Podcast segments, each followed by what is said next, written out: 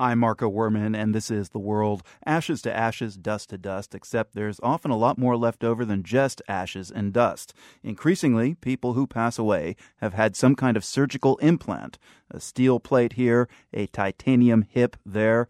So, what happens to all that metal? One Dutch company has found an answer, as The World's Clark Boyd reports.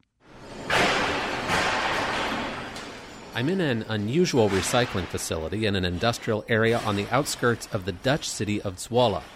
Ruud Verberne, co founder of Ortho Metals, is showing me around. These are the knees that we have to separate the one metal from the other. Also a hip. Hips and knees, in case you couldn't quite make that out over the din. Ortho Metals recycles the metal implants from bodies that have been cremated. Verberne had a long career in aluminum recycling. Then, in 1987, he met Jan Gabriels, an orthopedic surgeon. Dr. Gabriels asked Verberne, So, what happens to all the metal implants after a person is cremated? Verberne had no idea, but he started doing some research. It either ended on a scrapyard, or, uh, as we know in France, in Belgium, uh, partly in Holland, in the UK, it was put in a grave, old grave, on the crematory uh, premises. So they were burying it. These metals, Verberne knew, had value potentially a lot of value. A decade later, in 1997, Gabriels and Verberne founded Orthometals and took the idea to cremation facilities. We said, okay, we will collect the metals for free from your crematory.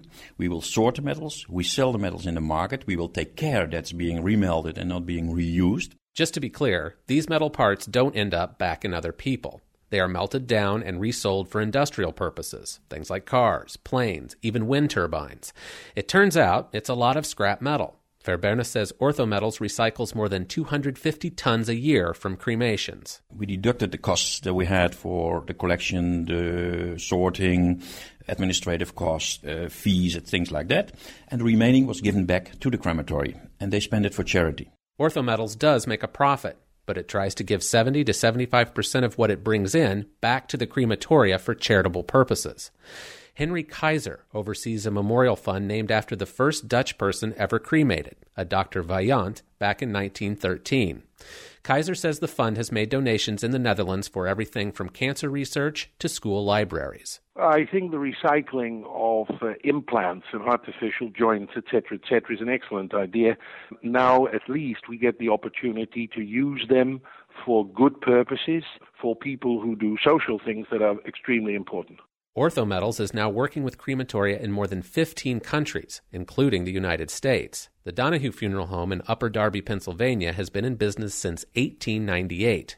Michael Donahue, a fourth generation funeral director, tells me that cremation is becoming more and more popular in the U.S., so much so, he says, that the funeral home decided to build its own facility a few years ago. Before we actually started to get up and operating, our biggest thing was just what we were going to do with the remains that were left at the end of the process. Donahue means what's left besides the ashes. We basically did a, Google search and found orthometals. Donahue says the funeral home is upfront with loved ones about the recycling program. We are honest with them and tell them that we donate whatever money is, is, is given to us to, to the local organizations, and, and they love knowing that something from their loved one has is being used in, in, in a great capacity. Back in Zwolle, Ruud Verberne says his kids are now working for Ortho Metals. So are his business partner's kids. Verberne has no metal implants himself, but he points out his partner's wife. She's helping sort bits of metal. Verberne says she has two titanium hips. And she was asked once, Isn't it strange that you know that one day your hip will run through this conveyor belt? She said, No, I mean, that's part of life. You're going to die. And I know that reusing metals is a very good thing because I worked for, for years in this business, so no problem at all. So, and my mother's hip was on there too. For the world, this is Clark Boyd, Zwolle, the Netherlands.